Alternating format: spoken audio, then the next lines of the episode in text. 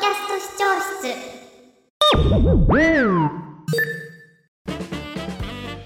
香りと言葉のラジオノーズノーズです。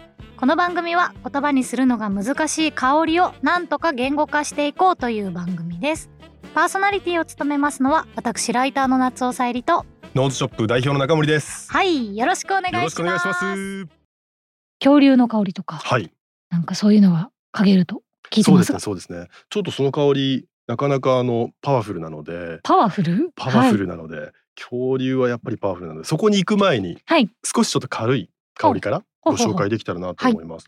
これはちょっとテーマが、なんでそんなこと考えたの？っていうようなほ香りでして、うはい、ヘレティックパルファムっていうできるだけ天然物を使って香水を作ってる、うんうん。アメリカのロサンゼルスをベースにした香水ブランドなんですが、はいはいはい。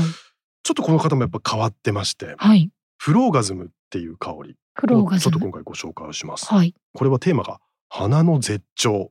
花の絶頂、はい。それではちょっと嗅いでみます、おーあーお花となんかちょっとグリーンっぽい爽やかなそうそうそうそうそう。お花といっても甘ったるくなくてちょっとツーンとした、あ、そう抜けがありますよね。はいツンとする感じ。ツー。ンとしますはいなんかでも全然普通のそんないやでもちょっとよく嗅ぐとただの花ではないですねそうですね。これってそのもしも花にオーガズムがあったら、つまりあ絶頂があったらそうっていう意味なんですね花が行っちゃった時にはどんな感じの香りを放つんだっていうおバカな。なんでこんなこと考えたんっていう。へえこれは花がオーガズムを迎えた時の香りなんです。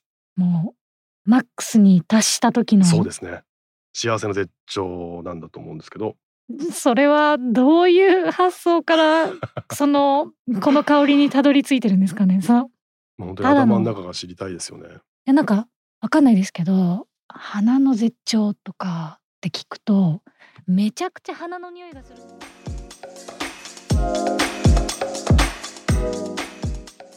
ムスカ大佐の香り楽しみ。そうですね。はい。で、えっ、とムスカちょっと先、うちょっと喋っちゃいましたけど、ムスカってすごく、あの劇中の中でも本当にこう魅力的というか、うん。救いようのない悪役としていいですよね。あのかなり魅力的に描かれてるななんて思うんですけども、うんうん。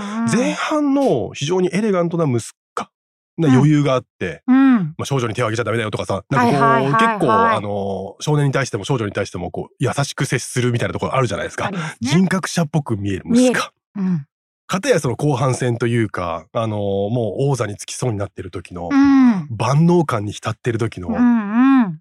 ダメムスカみたいな、ね。人間のクズを凝縮したような、うん。あの感じっていうところがちょっとだけ乖離があるなと思ったので、なるほど。ちょっと二つ今日は香りをお持ちして、うん。あのエレガントムスカバージョンお。と人間のクズバージョンのムスカさんっていうところを二つちょっとご紹介したいなと思ってます。はい。まずはですね、エイトボブという香りを持ってきまして、うんえっと、その香りから、まあ、一番最初に、このエイトボブというフランスのブランドなんですけども、最初に作られた香りで、うん。ジ・オリジナルという、これ実は大統領が愛した香り。へえまあ、以前ちらっとだけご紹介したことあるかもしれませんが、うんうん。非常にムスカっぽいというか、ムスカのエレガントエレガントな空気感というものをなるほど。体感していただけたらなと思います。